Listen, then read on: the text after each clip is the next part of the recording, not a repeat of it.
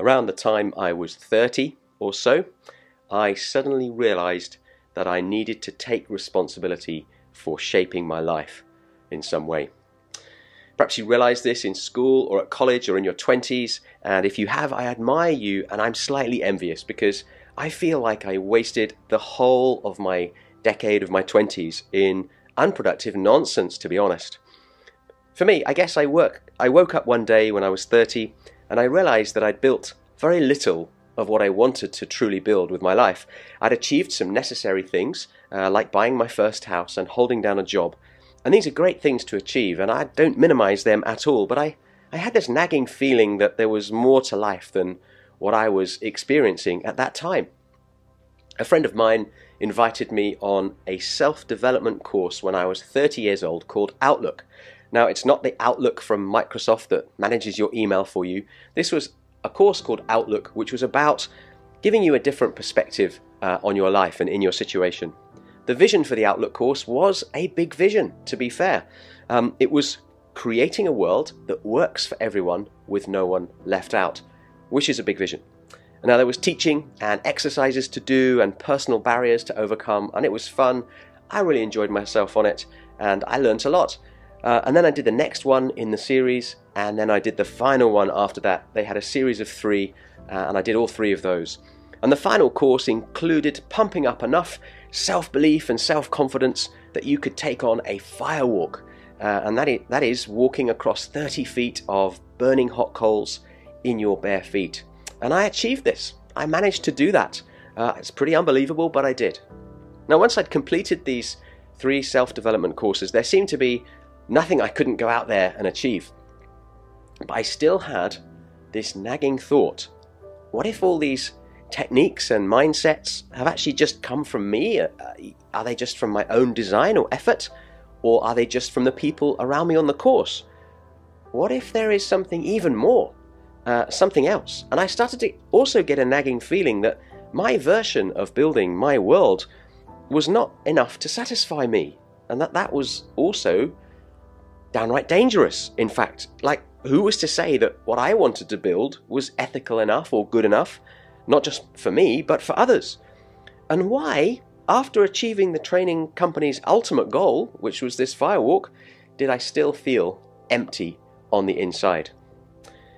So there was a Christian in my workplace at that time. I wasn't a Christian. And he said something to me one day at the coffee machine uh, that really jolted me. He said, Self development courses are all about self, Nick. They come from self and they end, they end in self. And although I was quite taken aback by his frankness, I found that I could not argue back. He was right. Now, I also met Chloe that year, and she came on the first two of these courses to see what they were like, which I thought was kind. And then she invited me on the Alpha course. For, which you, for, for those of you who don't know what the Alpha course is, that's a 10 week course exploring what Christianity is all about. And so I couldn't really say no, could I? Because she'd come on my courses. And so actually, it was a bit more uh, than kind from Chloe. It was tactically very smart. Chloe was prepared to come and join me in my self pumped up world for a little bit in order that there was a bridge for her to give me an invitation to come and investigate her world. And that was a world, it turned out, in which people seemed to be very aware of the dangers of self and where people battled really hard to lay self down. And it was an invitation to follow this person called Jesus, a person who had modeled what it looked to lay down self to a very extreme level. It seemed to me, anyway. And so I was really, really curious. And gradually, I became, my, uh, became aware that I needed something, or m- more correctly, I needed s- someone beyond self, beyond me. I slowly became aware that what I was actually suffering from, or the condition I actually had, was a very serious condition, and it was a condition called spiritual lack. I took a long, hard, honest look at myself during the years of my 20s. I looked back and, and reviewed, and I really had wasted them. And I, I realized that with me in charge of coming up with all the thoughts and designs and plans for my life, it really hadn't been a spectacular success, if we're honest. In fact, there were some profound issues I can name any number of spectacular personal fails from those years, but probably the standout one was a huge mountain of personal debt, totaling more than £22,000. So one day, shortly after that Alpha course that Chloe invited me on, I decided to take a punt on Jesus. I accepted Jesus into my life as the Lord and captain and leader of me. Now, pretty much immediately, that nagging feeling of emptiness went away. Uh, and it was nothing to do with self development or me or my own efforts to create a world in which no one was left out. And I began to realize that the only person really truly qualified to build a world like that was someone with a perfect track record of doing just that, and that was the person of Jesus. Jesus was now behind the steering wheel of the car of me, and I now got to be his passenger for the ride. Uh, and that's a role which, if I'm really honest, I hugely prefer. Now, I would be lying uh, if I said that I never tried to grab the wheel off him, because there have been many times when I have. And he always just seems to smile to me in the spirit and he says, No, no, no, you go ahead. You were great at this before. And then so I try and get back into the passenger seat and leave him to it. So maybe those years weren't fully wasted after all, because anytime I have a wobble about my faith, I just check the track record from my 20s and remind myself, no, buddy, you need Jesus big time. And I could not be happier or more blessed by my decision to follow him. And so today we are talking about an amazing claim that Jesus makes that those who come to an awareness of their spiritual lack are actually really blessed because theirs is the kingdom of heaven. Uh, this has really been my own personal experience in turning to the Lord Jesus, and I'm sure the same is true of so many of us uh, watching online today. If you are someone who is not sure that you are really lacking, in the spiritual department, or equally you are not sure that it's Jesus who is the answer to the lack we are talking about, I just really try and encourage you to keep listening to my message and to find out some more about what Jesus has to teach us uh, as we go through uh, what we're looking at today. So please turn with me in your Bibles and on your devices to Matthew chapter 5. Uh, we launched this brand new series for September and October today, and it's called Beatitudes Attitudes. Now, Jesus brings some incredible teaching in chapters 5, 6, and 7 of Matthew's Gospel, and taken together, they form uh, something known as the Sermon on the Mount. Uh, this sermon, along with Jesus' parables, forms really kind of the core of, uh, of his teaching and his teaching ministry. And I think it's a fair statement to say that there's been no other teaching uh, to parallel it, really, in the history of the world, either before the Sermon on the Mount or after. Uh, nothing really kind of comes close enough in terms of the quality, the insight, the godliness, and the strength that it gives us for human life and conduct.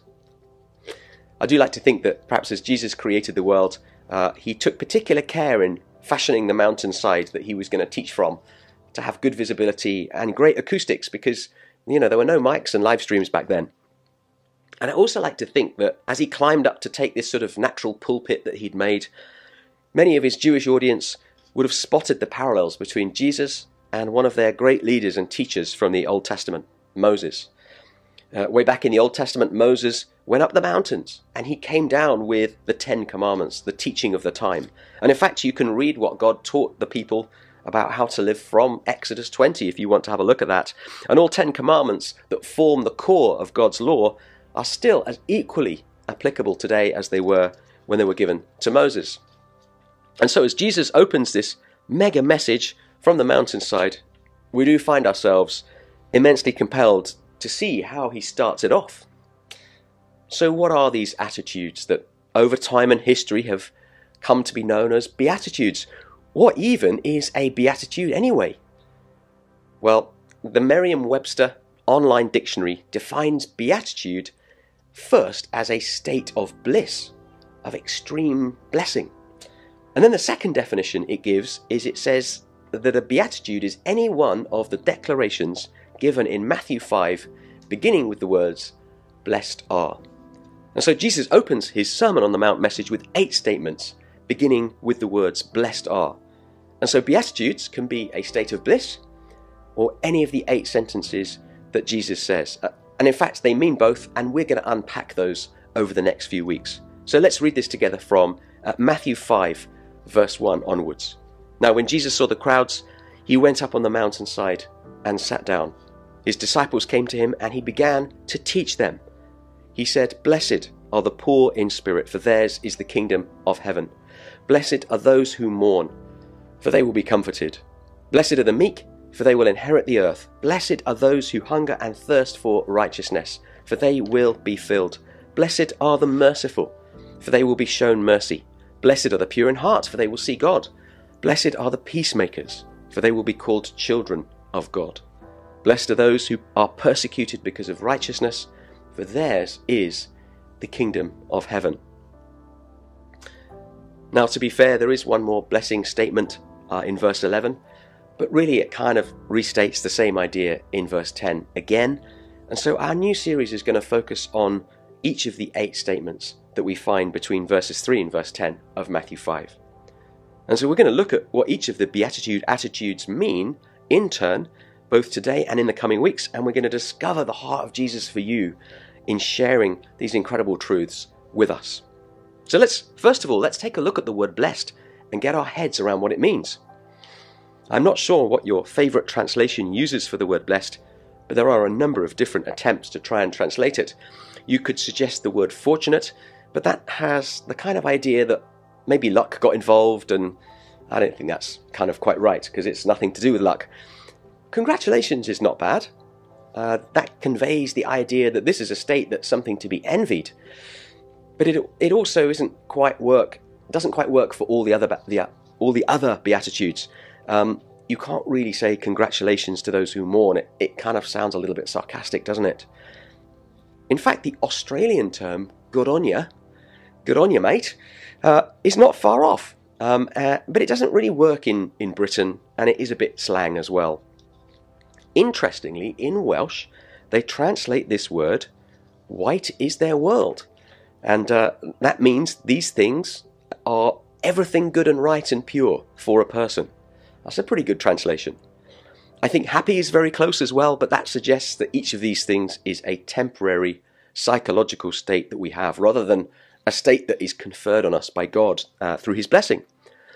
Blessed is probably the best translation in my view. It comes from the Greek word makarios, and the makar part of that word makarios is a root word that means that something is being extended and made bigger, uh, a bit larger. It's kind of like the same root as the word we get uh, macro from. You know, if you look at things on the macro scale, you're looking at them really large. So, a great way to understand the full idea behind blessed is something like this perhaps the privileged recipient of divine favor. Someone maybe where, where their world was smaller, but it's being made and will be made larger because of the specific blessing of God. We could also see it as things that stand very close to God, things that are very close to His heart. In other words, Jesus is teaching us about qualities and mindsets and attitudes that, there that bring a blessing from Him to us. He brings them to us, and by them, He makes us a bigger person or a more blessed person as a result. And so, if we are poor in spirit, if we mourn, if we are meek, uh, if we are if, if we are hungry and thirsty for righteousness, we if we are merciful, if we're pure in heart, if we are peacemakers, if we're persecuted for the sake of righteousness, then these are things that God especially notices, and they cause Him to draw nearer to us and bring us His special blessing. So, if we take all the Beatitudes in total, Jesus teaches us that if we have any of these things continually going on in our minds, then we're actually in a really, really good place. Hey BCC, I hope you're still with me. Uh, I'm sorry my voice is all gravelly. Um, I'm guessing that that's uh, my my COVID is making my voice sound a bit sore. So please bear with me. Uh, I hope that's okay. So what is beatitudes? Let's let's actually look at what that really means. Um, uh, there's things in here which are, are very important for us to understand. You know, when Jesus says uh, poor in spirit, is he talking about finances? Is he talking about financial blessing? You know, is Jesus teaching that the poor are blessed in their spirits because their pockets and their bank accounts are empty? Well, God definitely has a heart for the poor, and Jesus said his ministry included proclaiming good news to the poor, but I don't think this first beatitude is saying that. The phrase is poor in spirit. Let's just have a look at what that might mean. Maybe uh, you will find this helpful if we swap out uh, poor in spirit for one or two other words. Uh, and, and then you'll maybe see where Jesus is going with this. How about blessed are the advanced in spirit? Or blessed are the educated in spirit? How about blessed are the comfortable in spirit? What about blessed are those with a high view of their own brilliance in spirit? Blessed are those who have no spiritual needs at all because they've made it in spirit. Blessed are the self sufficient in spirit. Uh, blessed are those who have been on self development courses and tried hard in spirit. No, it doesn't mean any of those things. But by swapping in some of those different words, you can start to see where Jesus is trying to go with this. He's making a big claim, which is kind of a very upside down thing by the standards of the world. He is saying that the more we are aware of our spiritual lack, the more blessed we are. As you heard from my opening testimony, I got into really dangerous territory with my New Age self help, personal development teachings because they led me to believe I could be self sufficient. And that led me to believe that I had no need of Jesus. You know, my world back then could be summed up in 10 two letter words, uh, and they would be this If it is to be, it is up to me.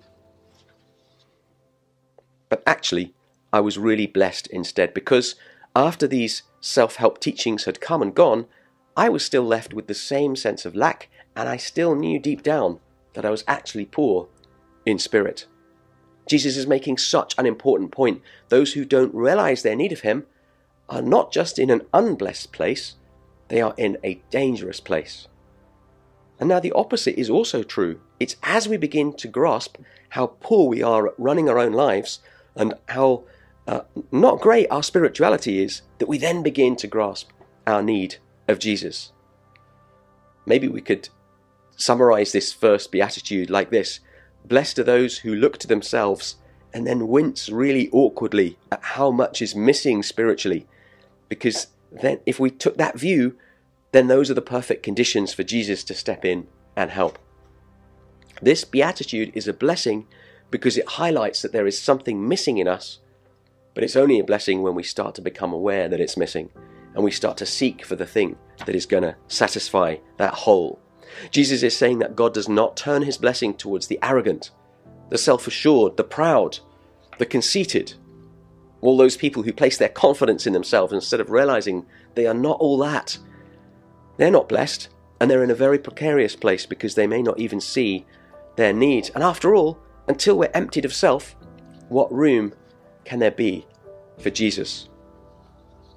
Uh, the great preacher Charles Spurgeon spoke a great series on the Beatitudes and he explained this first beatitude in these words. He said this Not what I have, but what I have not is the first point of contact between my soul and God. In other words, in other words, he's saying, What I don't have is the thing that first causes me to try and connect with God. Let me give you one or two examples from the Bible, uh, just to illustrate this point even further. People who perhaps were not poor in spirit. You know, Pharaoh in Egypt, he kept on hardening, hardening his heart, didn't he, uh, towards God's people and towards God. Old Testament Saul got to a point where he didn't even know God had left him. That's a very dangerous place to be. Herod, he behaved in a way totally opposite to acknowledging any kind of need of God. In fact, the Bible says in Acts 12 that he started to try and receive praise for himself as though he were a God. And we all kind of know what happened to him. Now, let me give you some examples from the Bible of people who were genuinely poor in spirit. Job lost everything, but he totally stuck by his deep conviction in God. Isaiah had a vision of God in the temple and said, Woe is me, I'm a man of unclean lips. And after meeting Jesus, Peter suddenly realizes how much is missing from himself. And he says, Go away from me, Lord. I am a sinful man. Now, I just want to teach three things briefly about this first beatitude and offer a response uh, for those who are already following Jesus and perhaps for those who are considering uh, whether he is the person who is the, the one that makes up this lack. So let's just hear that first beatitude one more time. It's Blessed are the poor in spirit, for theirs is the kingdom of heaven. Well, the first thing to say is that this is the beatitude that we are all very well qualified in. Secondly, this is the one that deals with the eternal part of us and thirdly, this is the one that is the foundation for all the other Beatitudes. Let's just unpack those three points briefly before we worship one more time. So, we are all very well qualified at being poor in spirit. In fact, just think about the significance of this for a minute. Jesus starts with a statement that every single person around the world is 100% qualified in, being spiritually broken without God. The issue is whether we acknowledge that or not. If we do, we are blessed because the kingdom of heaven is ours, declares Jesus. If we don't, we're in a very dangerous place because we have become convinced of our own self sufficiency, like me when I did all those New Age courses. It's really easy to tell if you're in spiritual need, by the way. Ask yourself Am I the picture of spiritual perfection? Are all my thoughts and words and actions continually gorgeous and lovely? Well, mine certainly aren't always, and I'm sure you struggle from time to time too. Now, also think for a moment about the kindness in this being the first beatitude. Imagine if Jesus had started his list with, Blessed are the rich in forgiveness. Well, we wouldn't even get off the starting line, most of us. We would look at that and go, Thanks, Jesus, great idea, but that bar is way too high. No, Jesus very kindly and wisely makes the starting point for his most important teaching to be our own spiritual lack, because that's what's true. And this is then precisely what allows us, or sorry, allows him to come and take the steering wheel from us, if only we can let him.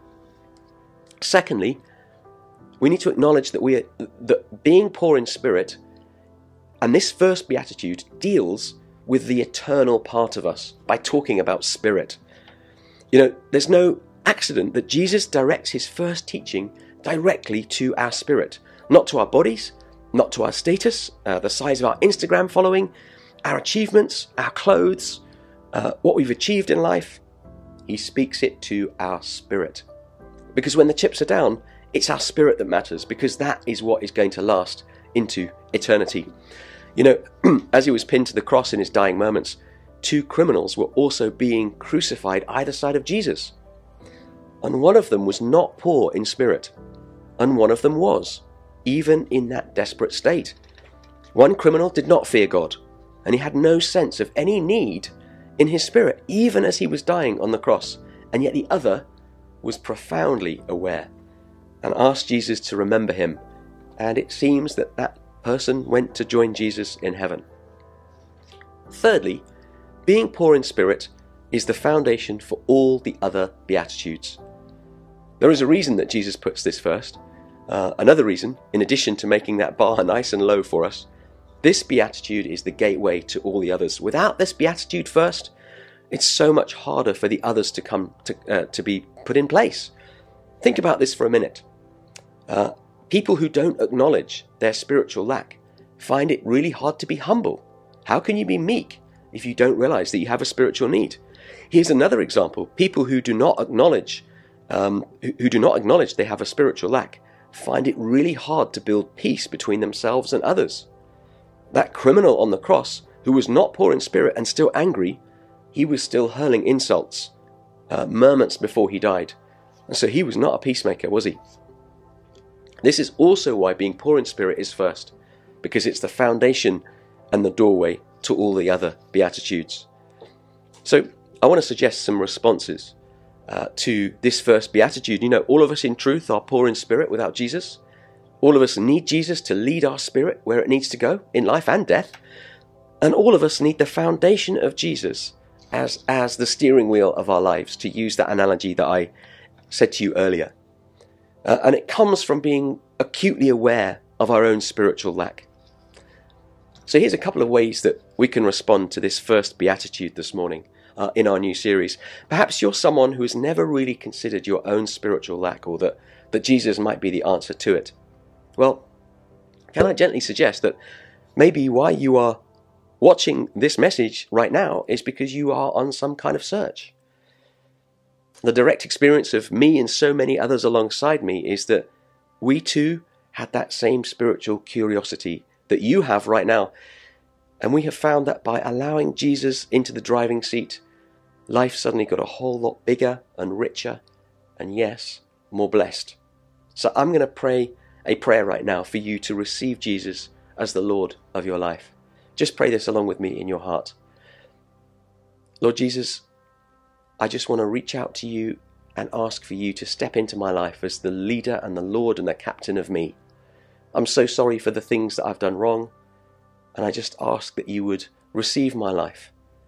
Lead me, Lord Jesus, and I want to follow you, Lord Jesus, for the rest of my days. And I ask that you'd come and fill that spiritual hunger that's on the inside of me. And I ask for that blessing uh, that Pastor Nick is talking about right now.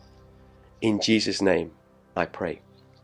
You know what? If you prayed that, we'd be delighted uh, to see you put that on the feed and, and say, Yes, I prayed that. Or you can contact us at admin at bcc.life. And we have some gifts that we would love to give you.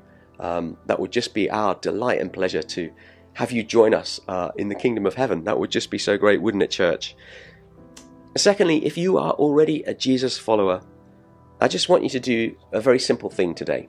I want you to cast your mind back to that point when you realized that you needed Jesus, that you realized your spiritual lack. Now, that might have been a real low point in your life. I know it was for me. I got a real stark awareness that I had not done well with me in charge. Or even perhaps for you, if it was a gentle realization that Jesus was asking you to follow him and you found yourself saying yes to him, then your response today is gratitude for the Beatitude. And I'm just going to pray a prayer of thanks, and perhaps you could join me in your heart in this prayer as well. Lord Jesus, even though it's really hard sometimes to acknowledge that spiritual lack is the thing that has drawn me close to you, do you know what? I'm so grateful that I have, and I'm so grateful that you found me, and I'm so grateful that I'm saved. Lord, help me to just reflect and be, be thankful today for all the things that you have caused and created in my life as a result of me realizing that I needed you.